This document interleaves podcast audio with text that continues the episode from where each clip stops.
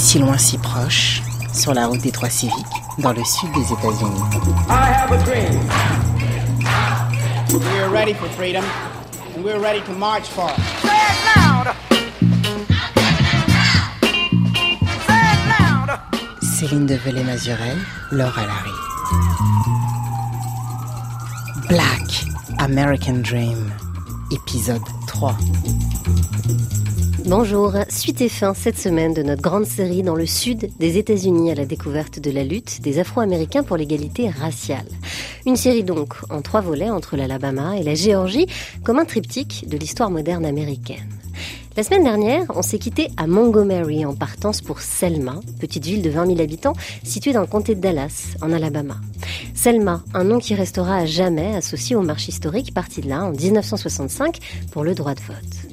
Aujourd'hui, depuis la fenêtre de la voiture qui nous emmène à Selma, la seule vision des champs de coton nous emporte au temps de l'esclavage, celui des corps noirs pliés sous la chaleur du sud, parmi les fleurs blanches des grandes plantations. Puis en chemin, la mémoire vagabonde, et vient alors l'image des marcheurs de Selma, debout, en route pour la liberté. Et c'est justement devant cette image, la plus fameuse en noir et blanc du cortège sous un ciel d'orage, le drapeau américain au centre, que j'ai rencontré une élégante femme noire accompagnée de sa petite fille. C'était dans le musée de Lowndes, après un premier arrêt donc, entre Selma et Montgomery, sur le sentier historique des droits civiques, au bord de la route U S quatre-vingts, non loin des champs de coton. Je suis venue là pour emmener ma petite fille. Je veux qu'elle comprenne l'importance du vote. Et c'est valable pour tout le monde, hein, pas que pour les Noirs. Et chacun de mes vingt et un petits-enfants est venu ici pour voir, voir ce que les foot soldiers ont fait afin qu'ils aient le droit de vote. Franchement, je suis heureuse d'être là et de voir ce par quoi nous sommes passés. C'est complètement fou quand même, ces quatre-vingt-six kilomètres qu'ils ont parcourus pour la liberté. Je mesure vraiment la chance que j'ai, celle d'être libre et que tous ces gens aient marché pour notre liberté. Et si les jeunes générations comme la mienne continuent le combat de l'égalité, je pense que le monde sera meilleur. Oui, ça ira beaucoup mieux. Et vous dites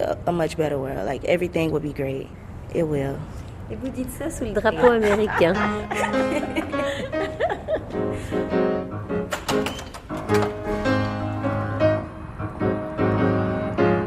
Porté par ce message d'espérance, nous revoilà donc en route pour Selma. Sauf qu'en arrivant dans les rues de cette petite ville au charme suranné, on a l'étrange impression que rien n'a changé. Broad Street, l'artère principale de Selma, bordée d'entrepôts décatis et de magasins poussiéreux, a des allures de vieille Amérique. En bas, l'Alabama coule paisiblement et un fameux pont métallique l'enjambe, c'est l'Edmund Pettus Bridge.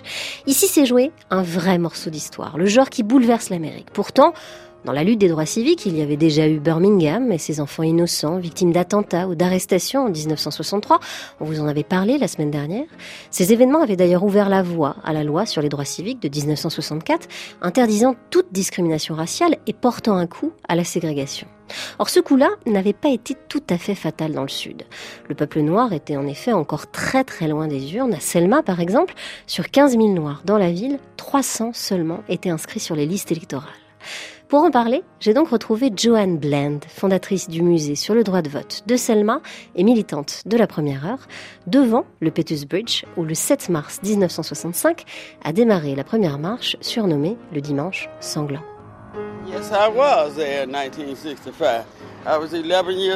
Ah oui, moi j'étais là en soixante-cinq. J'avais onze ans, mais je ne savais pas que ça allait être aussi violent. Quand avec les autres, on a avancé sur le pont deux par deux, j'ai vu les policiers. Ils occupaient les quatre voies de la route et là j'ai su qu'on n'y arriverait pas. J'étais trop loin pour voir comment ça se passait, mais c'était pas nécessaire. J'étais une combattante, je savais. Je savais que John Lewis et Hosea Williams qui menaient la marche arriveraient face à la police, demanderaient la permission de passer, on leur refuserait et là, ils se mettraient à prier.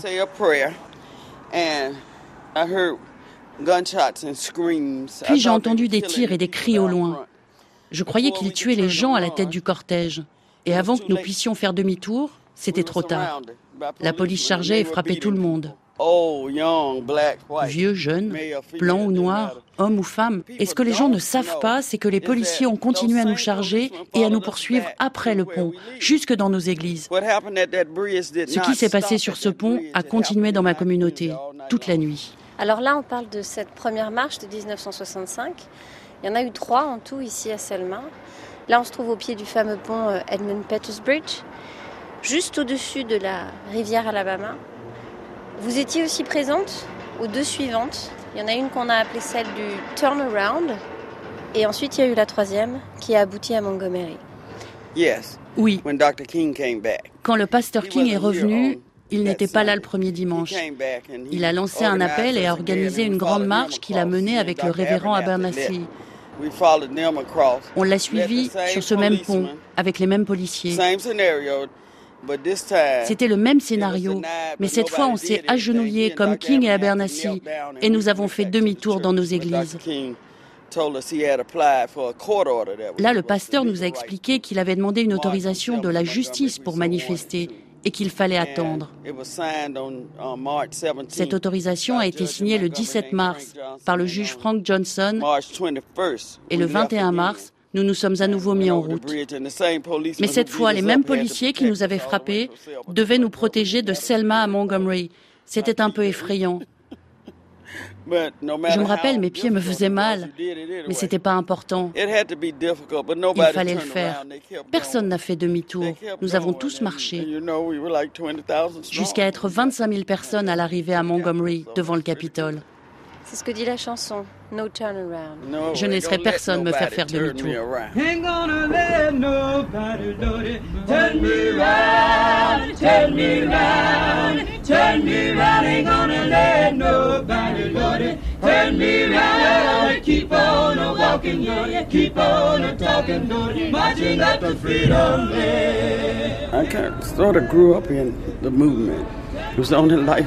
J'ai grandi dans le mouvement, c'est la seule vie que j'ai connue.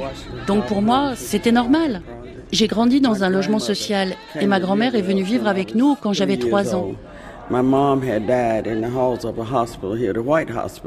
venait de mourir à l'hôpital ici, un hôpital pour les Blancs, parce que, comme le dit ma sœur, il n'y avait pas de sang noir. J'ai soixante-trois ans et je ne sais toujours pas ce que ça veut dire, du sang noir. Mais elle avait besoin d'une transfusion et le sang est arrivé trop tard.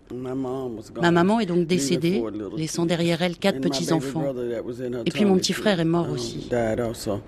Mais ma grand-mère qui est venue chez nous avait vécu à Détroit, ce qui est considéré comme le Nord. Donc elle a commencé à parler autour d'elle, à dire à d'autres femmes qu'il était possible de vivre mieux, comme dans le Nord. Et c'est là qu'elle a rencontré Amelia Boynton, qui menait avec son mari la Ligue des électeurs du comté de Dallas. Donc elle a commencé à nous emmener à des réunions. Moi, j'étais toute petite et je devais rester en silence là pendant que les gens parlaient stratégie, droit de vote et liberté. Et à l'époque, vous aviez quel âge ? Mes premiers souvenirs de réunion devaient être à huit ans. On essayait de m'apprendre les principes de non-violence, mais j'aimais pas ça. Moi, j'aimais les marches, les chansons, être avec mes amis et manquer l'école. Mais peu importe votre âge, vous finissiez en prison. Parce que vous, vous avez été en prison à l'âge de dix ans ? Oui, oui, et j'étais pas la plus jeune. En fait, la première fois que j'ai été en prison, c'était à huit ans avec ma grand-mère. Et mon plus long séjour en prison, c'était huit jours. Mais pour moi, c'était une enfance normale. J'étais heureuse, je jouais avec mes amis. Ce n'est que plus tard que j'ai fait le lien avec le droit de vote, que j'ai réalisé que ce combat nous permettrait un jour de nous asseoir n'importe où, d'enlever enfin ces panneaux réservés aux Noirs, ça je le savais.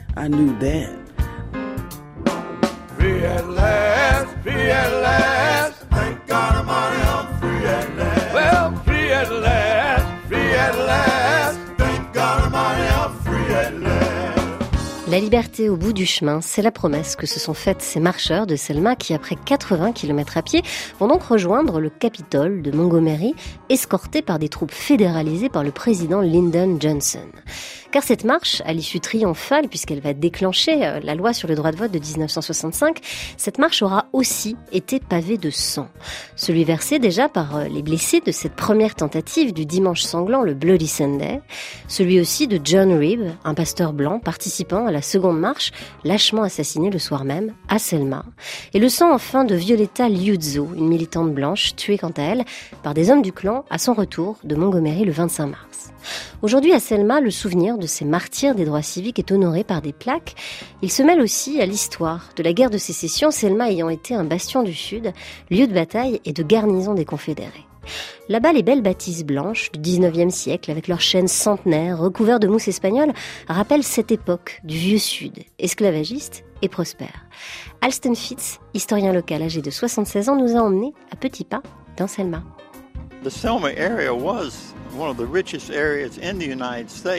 La région de Selma, au dix-neuvième siècle, était l'une des plus riches des États-Unis. Et de loin, c'était le comté qui produisait le plus de coton dans tout l'Alabama.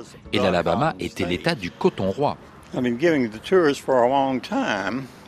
Moi, j'emmène des touristes ici depuis longtemps, mais la première fois que j'ai guidé un groupe de visiteurs noirs, ils m'ont bien spécifié qu'ils ne voulaient surtout pas voir de belles demeures. « Ah bon ?» leur ai-je répondu. Ils m'ont alors expliqué que la vision de ces sublimes demeures blanches à colonnades leur rappelait trop l'esclavage et que ça leur glaçait le sang. Puis la semaine suivante, j'ai eu un deuxième groupe venu d'une église noire de Mobile. Sauf que là, on me répond, nous étions à peine débarqués des bateaux en tant qu'esclaves que nous construisions les plus belles maisons du monde occidental. Puis en passant devant la mairie, le groupe a vu le canon de la guerre civile. Et juste derrière nous, là. Oui, le gros canon Brooke. Il fait référence à la bataille de Selma pendant la guerre de sécession. Eh bien, en le voyant, tous m'ont répondu, n'est-ce pas nous qui avons fabriqué ce canon ? Parce qu'il faut rappeler aussi que Selma a été un site très important de construction, de fabrication de l'armement pendant la guerre de sécession. Oui, et les artisans de cet arsenal de la Confédération étaient noirs. Mais les Blancs du Sud qui ont perdu leur fortune ou leur maison après la guerre civile se sont vus comme des victimes, bien plus que leurs esclaves. Et ces Blancs, ces conservateurs, ont continué à se voir comme des victimes et à envisager le gouvernement fédéral comme l'ennemi. Tout ça explique en partie ce qu'il s'est passé ici en dix-neuf cent soixante-cinq.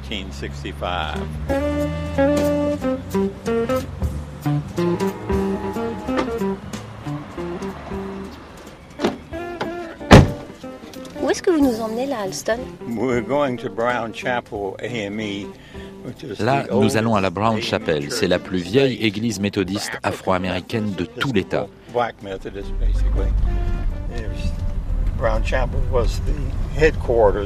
Et Brown Chapel a été le Q G du mouvement pour le droit de vote après la visite en dix-neuf cent soixante-cinq de Martin Luther King. Ce qui est détonnant quand on, on se balade comme on est en train de le faire à Selma, c'est qu'on a quand même l'impression que le temps s'est arrêté.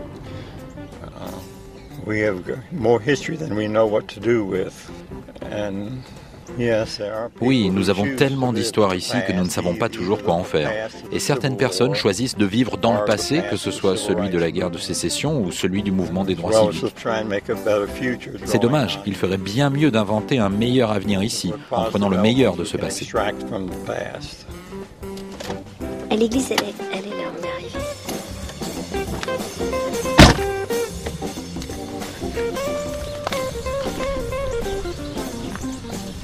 À vrai dire, tout a commencé lorsque la Ligue des électeurs du comté de Dallas a invité à Selma la S C L C, l'association du docteur Martin Luther King. Lawrence Huggins a participé en soixante-cinq à la marche de Selma jusqu'à Montgomery.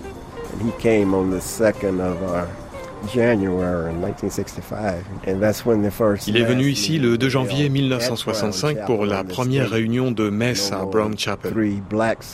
À l'époque, il était interdit pour plus de trois Noirs de se rassembler ailleurs que dans une église. Donc on a maquillé cette réunion sur le vote en messe de célébration de l'abolition de l'esclavage.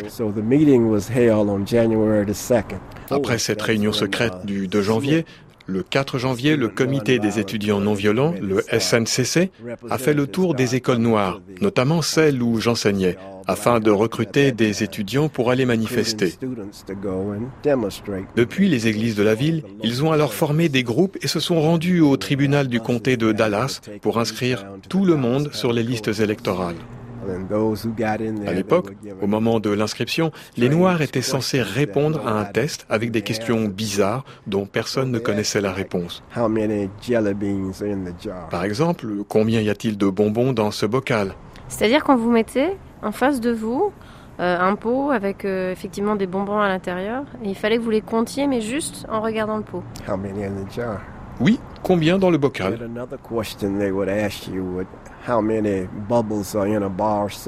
Il y avait aussi la question « Combien y a-t-il de bulles dans un savon ?» Et la troisième question pouvait être « Combien y a-t-il de plumes sur un poulet ?» Évidemment, personne ne connaissait la réponse et de toute façon, nos réponses étaient toujours considérées comme fausses. How long? Not long, because mine eyes have seen the glory of the coming of the Lord. How long? Not long. Et après cette dernière marche, la vraie, de Selma jusqu'à Montgomery, après que vingt-cinq mille personnes aient écouté ce fameux discours de Martin Luther King au pied du Capitole, les lois ont changé et il n'y a plus eu ces questions absurdes, plus de jelly bean. Plus de questions comme ça. Non, plus de questions stupides. Et après, beaucoup de gens se sont inscrits sur les listes électorales. Assez pour que ça change la donne. D'autres se sont présentés aux élections. Et donc maintenant, j'imagine, Laurence, vous, vous votez ? Je n'ai pas manqué un seul vote, même si mon bureau de vote est à plus de vingt kilomètres de chez moi. Ma circonscription est surtout composée de Noirs, des citoyens âgés. On doit tous prendre la voiture pour aller voter. Je ne comprends pas pourquoi, mais nous devons passer devant trois à quatre autres bureaux de vote afin de rejoindre le nôtre. Mais nous continuons à y aller.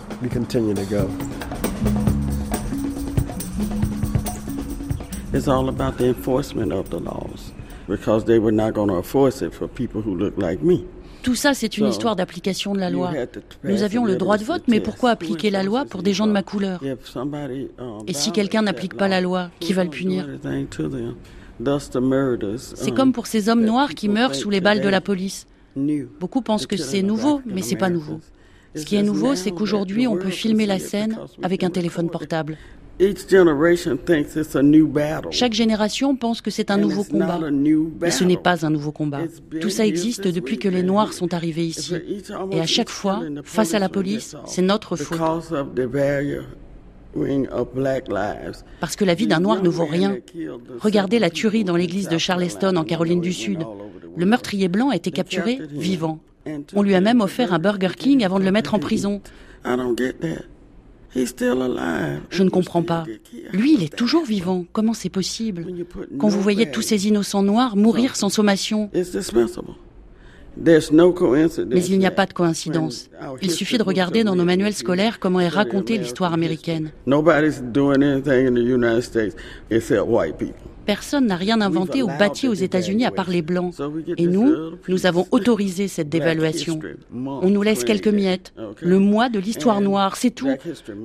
Ce n'est qu'en mille neuf cent quatre-vingt-quinze que nous avons obtenu que l'histoire de Selma soit intégrée au manuel scolaire dans le comté de Dallas, là où se trouve Selma. Mais il a fallu se battre pour ça.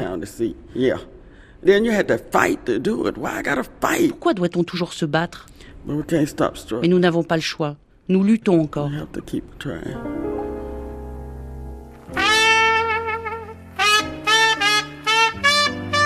Et si, comme le dit la chanson, les étoiles tombent, en Alabama, notre rideau aussi, mais pour trois minutes seulement. Et un nouveau bulletin d'information sur R F I. On se retrouve juste après, direction le Peach State, la Géorgie et sa capitale, très afro, Atlanta. À tout de suite.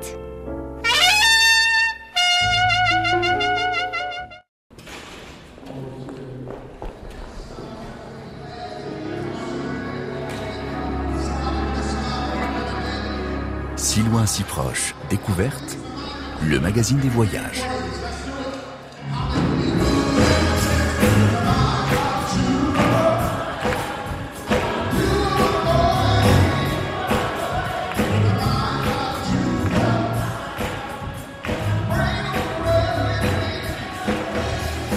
People come here every day, all through the week. Les gens viennent ici tous les jours pour voir la tombe de Martin Luther King. Des gens du monde entier, du tiers-monde aussi. Et c'est fou que des années après, les gens continuent à venir à Atlanta pour voir, mais aussi pour se rapprocher des valeurs que le pasteur King défendait. C'est aussi là qu'il a grandi. Sa maison est un peu plus haut dans la rue et l'église en face, c'est celle où il a débuté en tant que pasteur. Nous, on est venus au service de sept heures trente. Mais le pasteur King n'est jamais allé dans cette nouvelle église. Elle a été construite après, pour accueillir tous les gens qui viennent ici. C'est un dimanche comme les autres à Atlanta, capitale de la Géorgie, où nous sommes à présent pour la suite de notre voyage sur la route des droits civiques. Un dimanche, à l'église baptiste Ebenezer, du nom de la paroisse historique où la famille King a officié. Un dimanche où les services s'enchaînent, impeccables, dans la ferveur d'un immense chœur gospel de près de cinquante chanteurs. Tammy, une des fidèles de l'église que l'on vient d'entendre, sort de la messe pendant que d'autres se pressent à la suivante en costume, robe de dentelle et chapeau extravagant. Pour les visiteurs étrangers comme nous, et ils sont nombreux, le spectacle est autant dans la salle que sur scène. Les sermons enivrent et l'audience, principalement noire, partagent un vrai moment de recueillement. Non loin de là, de l'autre côté de l'avenue Auburn, il y a donc l'église originale où a débuté Martin Luther King à dix-neuf ans, mais aussi son caveau et celui de sa femme, Coretta, solennellement installé sur un grand miroir d'eau.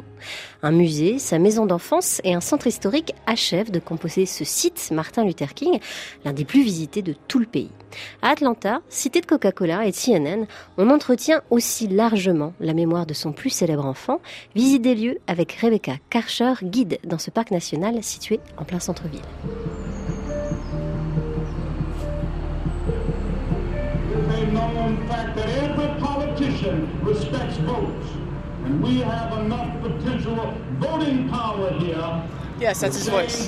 Oui, c'est sa voix qu'on entend.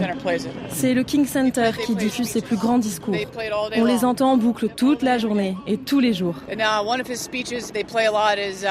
Et celui qu'il diffuse le plus, c'est celui où, assez lucide, Martin Luther King dit qu'il aimerait bien vivre longtemps, tout en sachant très bien que c'est compromis, vu les menaces de mort qu'il recevait sans cesse.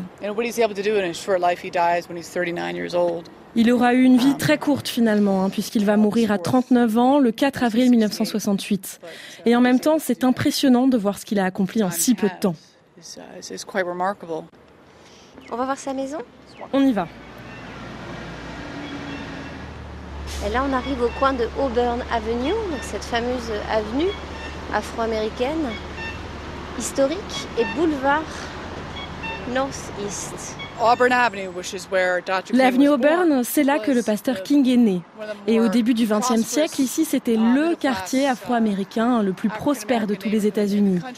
Ici, la communauté noire était très soudée. Vous aviez à la fois des ouvriers du textile qui vivaient dans ces petites maisons en bois, là, mais aussi des petits commerçants, des docteurs. Le pasteur King, lui, a grandi dans les grandes maisons en face, dans un milieu plutôt aisé de la classe moyenne noire. Mais en même temps, il voyait de l'autre côté de la rue des gens moins chanceux, plus pauvres que lui.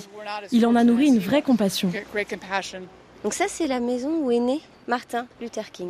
Cette très belle maison, tout en bardeaux de bois beige euh, et avec ce grand porche. C'est là où il est né en dix-neuf cent vingt-neuf, le quinze janvier. Yes, the house was built in the late eighteen hundreds. Oui, cette maison a été construite à la fin du dix-neuvième siècle. Elle a été acquise par la famille Williams et c'est Eddie Williams, le grand-père de Luther King, qui était le fondateur de l'église Ebenezer, qui est un peu plus bas dans la rue.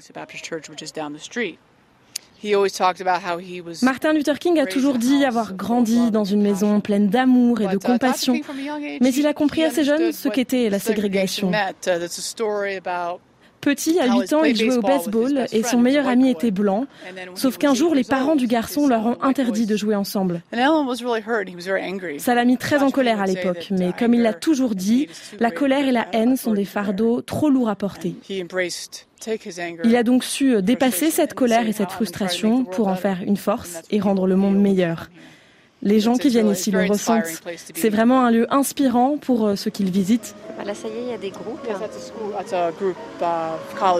Oui, c'est un groupe scolaire. On va voir l'église ? Allons-y.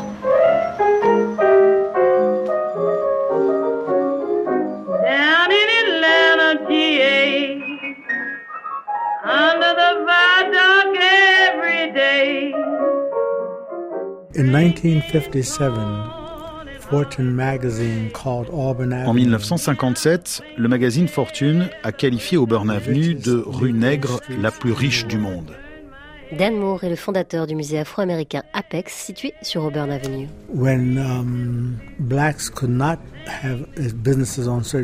Comme les Noirs ne pouvaient pas tenir de commerce dans certains quartiers, ils ont été forcés en quelque sorte de déménager sur Auburn Avenue.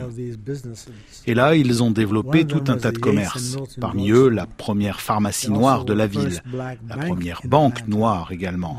Pendant cette période, il y avait beaucoup d'Afro-Américains progressistes qui vivaient ici. L'un d'entre eux était Alonzo Herndon. C'était un ancien esclave qui a bâti un empire, à savoir la première compagnie d'assurance noire de la région. Et tous ces grands hommes ont construit des immeubles.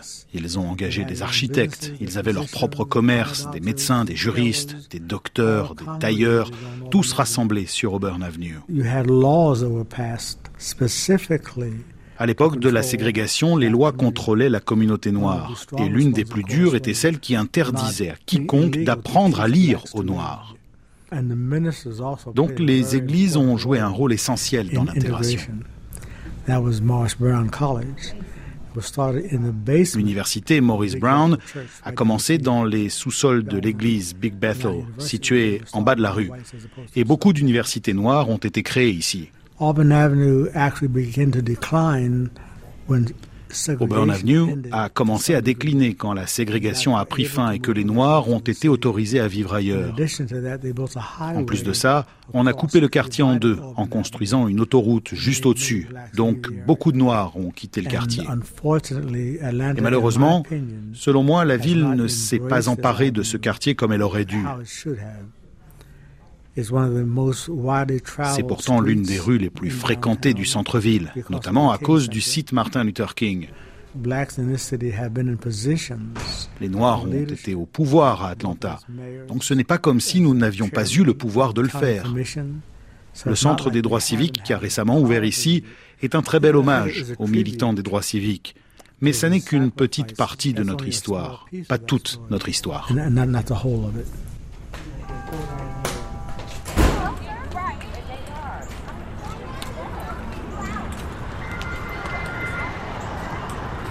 Donc là, Rebecca, on arrive à cette fameuse église baptiste, Ebenezer. C'est un bâtiment tout en briques rouges, avec quelques vitraux qu'on peut deviner vers l'extérieur. Et il y a cette fameuse enseigne lumineuse qui indique justement l'église. Là, on va traverser.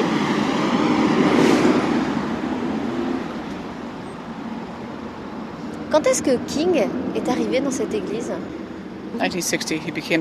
dix-neuf cent soixante, il est devenu copasteur. Mais c'est vraiment sa maison spirituelle. À chaque fois qu'il revenait à Atlanta, il venait ici. On entre à l'intérieur. Donc là, on arrivait par l'entrée, on monte les escaliers.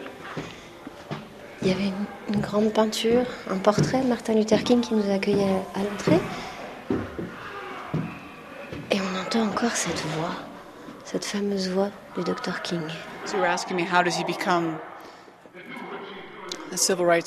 Quand on se demande comment il est devenu une telle icône des droits civiques, il suffit de l'écouter pour avoir la réponse.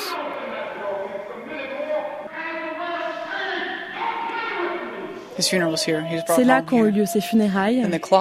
Et vous voyez l'horloge, justement au-dessus, sur le balcon. Oui, elle est arrêtée à l'heure de dix heures trente. C'est l'heure à laquelle le service a pris fin ce jour-là.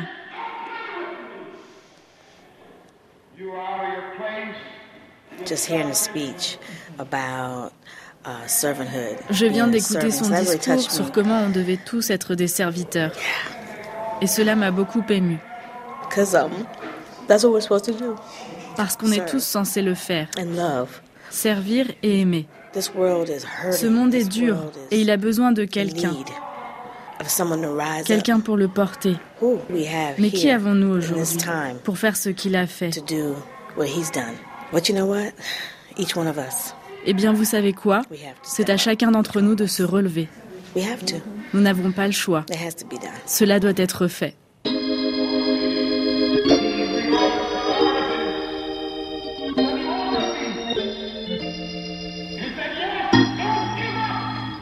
Black Lives Matter et toutes ces autres instances du mouvement social noir américain, ils ont repris le flambeau. Alors euh, eux, ce sont des jeunes, alors principalement des femmes, parce qu'elles ont compris que euh, c'était bien d'être un mouvement pour l'égalité euh, raciale, mais si on pouvait aussi être pour l'égalité de genre, la reconnaissance de la communauté L G B T, des prisonniers, des clandestins, et cetera. Si on pouvait avoir un vrai mouvement inclusif, ce serait bien. Mais l'égalité, on l'attend. Simplement, les mouvements sociaux aujourd'hui disent « Martin Luther King a été un très grand homme ». Mais nous, aujourd'hui, on ne veut pas de chef. On veut des organisations de base, grassroots. On ne veut pas avoir de hiérarchie. Alors, c'est tout leur problème. C'est difficile de faire un mouvement social sans chef. Mais en même temps, elles ont l'idée que ça a été trop dur lorsque Martin Luther King a été arraché à sa communauté.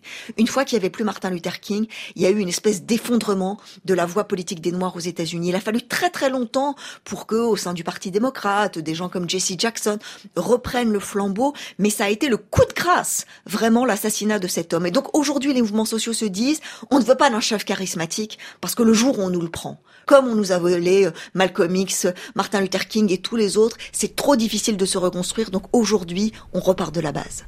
C'était Sylvie Laurent, spécialiste française de l'histoire afro-américaine et auteure d'une biographie de Martin Luther King. Welcome to our home. This is Sweet Auburn.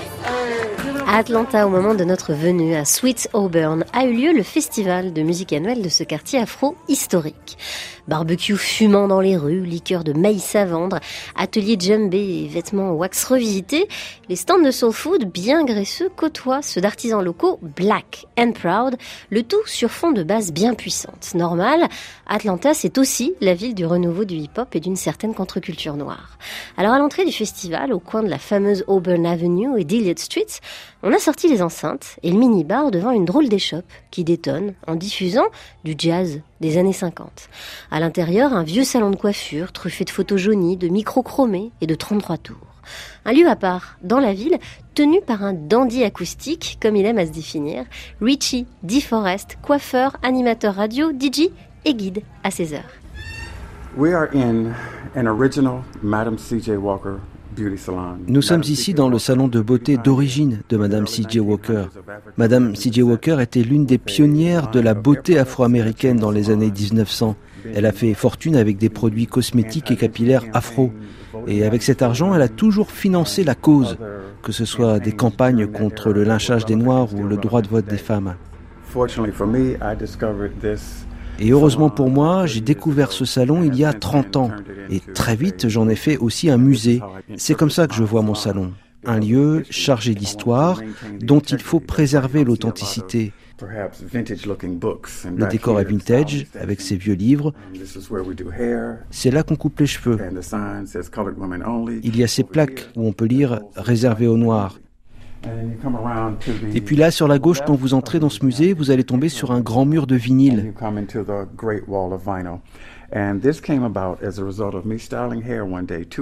Tout ça a commencé il y a deux ans. Une femme passe la porte de ma boutique et me dit « Hey, Monsieur Ritchie, vous saviez que la première radio détenue par des Noirs dans toute l'Amérique du Nord diffusait depuis ses locaux, ici, juste au-dessus de votre musée ?»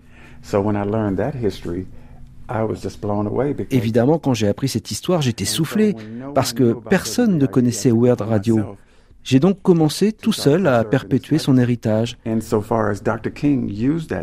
Surtout que le pasteur King utilisait cette radio pour coordonner les actions et diffuser des messages du mouvement des droits civiques. les bureaux du docteur King étaient juste de l'autre côté de ce grand mur de vinyle-là. A wall of vinyl records. The artists that live inside of the sleeves of this vinyl. Vous savez, les artistes dont les disques sont là, leur vie, leur lutte méritent d'être entendue et préservée, parce que ces artistes ont joué dans des conditions inimaginables aujourd'hui. Par exemple, Billie Holiday devait utiliser l'ascenseur de service pour sortir de scène, après avoir chanté devant un public entièrement blanc. Duke Ellington. Duke Ellington, lui, il a été le premier musicien noir à avoir un rôle à Hollywood avec son groupe. Sauf que deux des membres de son groupe étaient blancs. Eh bien, ils ont dû se grimer le visage en noir, parce que le producteur du film ne voulait pas que le public pense que le groupe était racialement intégré. Donc, moi, le moins que je puisse faire, c'est préserver la grandeur de tous ces artistes. Surtout que certains ne pouvaient même pas être diffusés sur les ondes des radios blanches. C'est ce qui explique aussi l'importance de WERD Radio. Et cette radio ne pouvait émettre que du lever au coucher du soleil, parce que les blancs de la ville ne voulaient pas que les voix noires résonnent dans la nuit. Alors, justement, on a parlé de ce grand mur. Moi, j'aimerais bien qu'on écoute de la musique. Ok. Oh. Ok, par ici.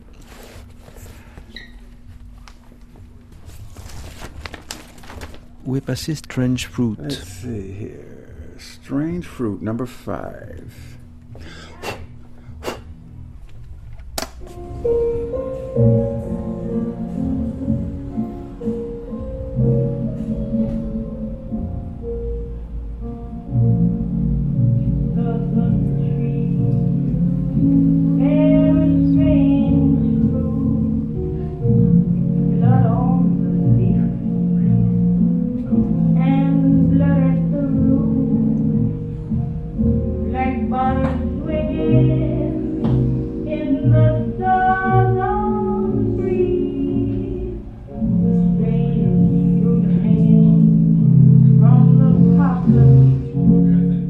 Alors que Strange Fruit, chanson emblématique du Vieux Sud sur le lynchage des hommes noirs, résonne dans la boutique, mais aussi dans les rues alentours, on s'étonne de voir la vie continuer de l'autre côté de la vitre. Le surnom d'Atlanta, c'est « la ville trop pressée pour haïr ». Et son grand musée des droits civiques, ouvert en deux mille quatorze après quatre-vingts millions de dollars de travaux, témoigne de son engagement pour raconter la lutte. En dix-neuf cent soixante-quatorze, Atlanta a été la première ville du pays à avoir un maire noir, puis une femme noire, maire, plus récemment. Les militants des droits civiques et leurs héritiers ont donc forgé une vraie classe politique afro dans la ville. Des gens que connaît bien Tom Hook, fervent militant reconverti en guide touristique sur la route des droits civiques. Et Tom m'a donné rendez-vous devant le Prince Masonic Temple, un bâtiment en briques jaunes emblématique du mouvement qui est situé juste derrière le salon de Ritchie. Mais avant la balade, une petite présentation s'impose. Yeah, I got kicked out of high school uh, for going to Selma, Alabama after Bloody Sunday. Moi, j'ai été viré du lycée parce que je suis parti marcher à Selma après le dimanche sanglant. J'avais dix-sept ans. Puis l'été qui a suivi, j'ai continué à travailler pour le mouvement dans le Mississippi, puis je suis allé à Birmingham travailler pour la S C L C. J'étais avec Hosea Williams, qui était un des bras droits du pasteur King. Je suis allé en prison plusieurs fois avec Hosea. J'ai dû y aller quoi, vingt fois. Et à chaque fois, on me mettait dans la section blanche de la prison. Et mes frères de lutte, eux, étaient dans la section noire. On me traitait de juif, d'amoureux des nègres. Puis le docteur King est venu à Birmingham. Il ne me connaissait pas bien, mais il m'a dit « Tom, je sais que tu n'as pas fini le lycée, ça te dirait de venir m'aider pour gérer mon courrier ?»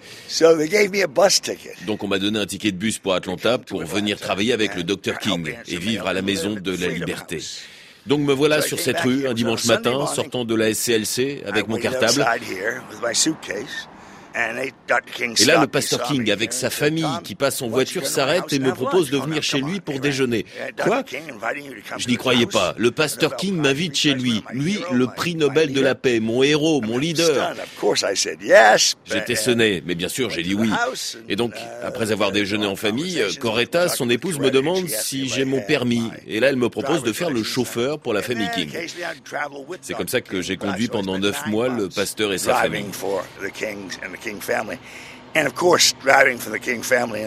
Et bien sûr, les conduire à travers Atlanta signifiait rencontrer tous ceux qu'ils connaissaient. Mais bon, laissez-moi vous parler un peu de ce bâtiment. Le pasteur King y avait ses bureaux, ces deux fenêtres-là. Ce bâtiment a donc abrité son organisation, la S C L C, à partir de dix-neuf cent soixante et un jusqu'après la mort du pasteur en soixante-huit. Et toutes les décisions majeures du mouvement ont été prises depuis cette salle de conférence. Là, vous montrez au rez-de-chaussée ? Et c'est probablement depuis cette salle de conférence qu'a été passé le plus grand nombre d'appels à la Maison-Blanche que nulle part ailleurs dans tout le pays. Qui c'est ? Ah, c'est notre guide à vélo. Ah, salut, ça va mec ? Ah, je ne sais pas si ailleurs dans la ville il y a autant d'histoires que dans cette rue. Ouais, ça va. Elle vient de France. Bonjour, ça va très bien.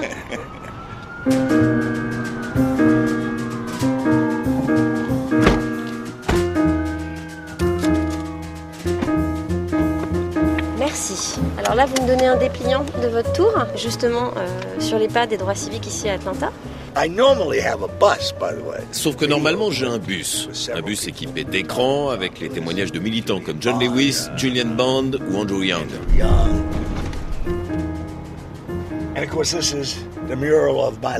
Et la voici, la peinture murale de mon leader. J'ai travaillé pour John Lewis pendant deux ans. Ouais, c'est une immense peinture murale qui fait quasiment euh, cinq étages et où au-dessus, il y a écrit « Hero John Lewis ». Il est au Congrès depuis les années quatre-vingts. Il a été le président du comité de coordination des étudiants non violents. Et c'est lui, avec Hosea Williams, qui menait la première marche de Selma.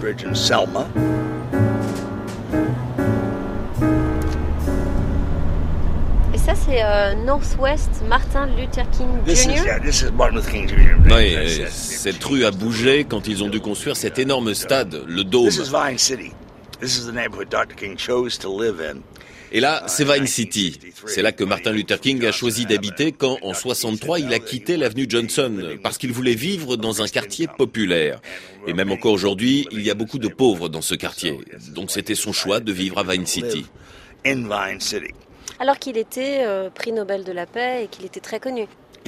Oui. Ça témoigne aussi de la fin de la vie de Martin Luther King, qui effectivement de plus en plus est allé du mouvement des droits civiques et des Afro-Américains à la question de la pauvreté.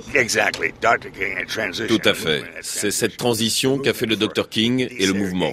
De la déségrégation et le droit de vote, qui à l'époque était presque acquis, vers la prochaine étape, la justice sociale. Et ça commençait à peine.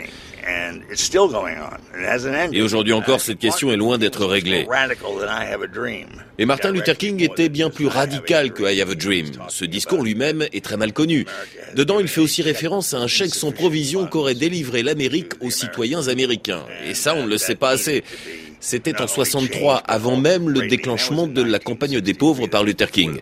Donc, cette partie du discours, tout comme ses écrits, était vraiment révolutionnaire.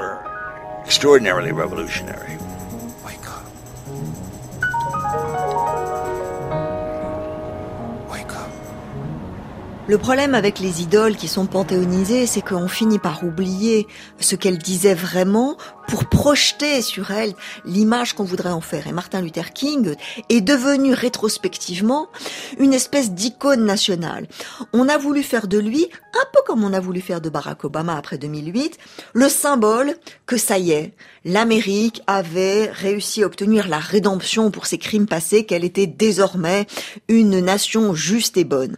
Or, euh, le point de la démocratie telle qu'elle est euh, perçue par les Noirs américains, c'est cette volonté d'être en permanence des dissidents. Et Martin Luther King, c'était ça. C'est quelqu'un qui, entre dix-neuf cent soixante-cinq et dix-neuf cent soixante-huit, n'a cessé de dire « Mais attendez, le travail n'est pas terminé. Oui, on a le droit de vote, mais qu'est-ce que vous êtes en train de faire au Vietnam ? Assassiner un peuple de couleur au nom de la justice et vous nous envoyez, nous les Noirs, là-bas, pour aller mener une guerre impériale qui est injustifiable. Votre capitalisme et votre impérialisme, nous, on ne veut pas en faire partie. » C'est quelqu'un qui a essayer d'expliquer que racisme, impérialisme et capitalisme allaient ensemble. Mais il n'y a pas de progrès linéaire. À chaque fois que les Noirs ont obtenu des progrès aux États-Unis, il y a eu un mouvement de recul. Le, la capacité de la société blanche à réagir de façon inconsciente presque pour se crisper sur ses privilèges, on l'a vu au lendemain de la guerre civile, après cette période extraordinaire qui s'est appelée la Reconstruction, où les Noirs ont pu voter, aller à l'université, accéder à des positions de pouvoir pour la première fois, tout a été balayé par la mise en place des codes noirs et de Jim Crow. Les années soixante voient une avancée considérable avec le droit de vote, avec l'affirmative action, avec la fin de la ségrégation. Toute la période qui suit, avec la mise en place de politiques néolibérales, consiste à les reségréguer dans le ghetto et on a eu à nouveau un backlash. Troisième étape de progrès racial, l'élection de Barack Obama, qui a été un symbole qui a évidemment suscité le revanchisme le plus absolu, dont évidemment Donald Trump est le symptôme. On ne peut pas comprendre l'émergence de Donald Trump si on ne le lit pas comme le premier qui a dit, une fois Barack Obama élu, « Cet homme est noir, il n'est donc pas américain ». Mais il y a toujours cette espèce de force lumineuse qui mène aujourd'hui les Noirs américains à se dire, et dans les sondages, ils sont la population la plus optimiste du pays, ce qui défie absolument euh, l'entendement, ils continuent à dire que ils y arriveront. Ils arriveront à faire de l'Amérique le pays qu'elle est virtuellement, et que à la condition que euh, on mette un petit peu de noir dans ce drapeau américain, euh, on y arrivera. Depuis l'élection de Donald Trump le huit novembre deux mille seize, les organisations non gouvernementales veillent et jouent justement ce rôle de sentinelle démocratique. Ainsi, selon le Southern Law Poverty Center, depuis le neuf novembre deux mille seize, au lendemain de l'élection, plus de quatre cents actes racistes ou haineux ont eu lieu en moins d'une semaine aux États-Unis. Et à l'issue de notre grand voyage dans le Sud, c'est ce que l'on retient surtout, cette vigilance, cette force du peuple noir mais aussi blanc. Une force indispensable, surtout quand la démocratie devient fébrile. Merci à Verna Gates, Victoria Lightfoot, Colin Chazot, Raphaël Constant et tous les acteurs de ce grand et beau voyage. Et merci surtout à Laure Allary. À la semaine prochaine, même heure, mais autre destination. Cette émission a été réalisée avec le concours de Travel South et des offices du tourisme d'Atlanta et de l'Alabama, ainsi que de Delta Airlines et Equinoxial.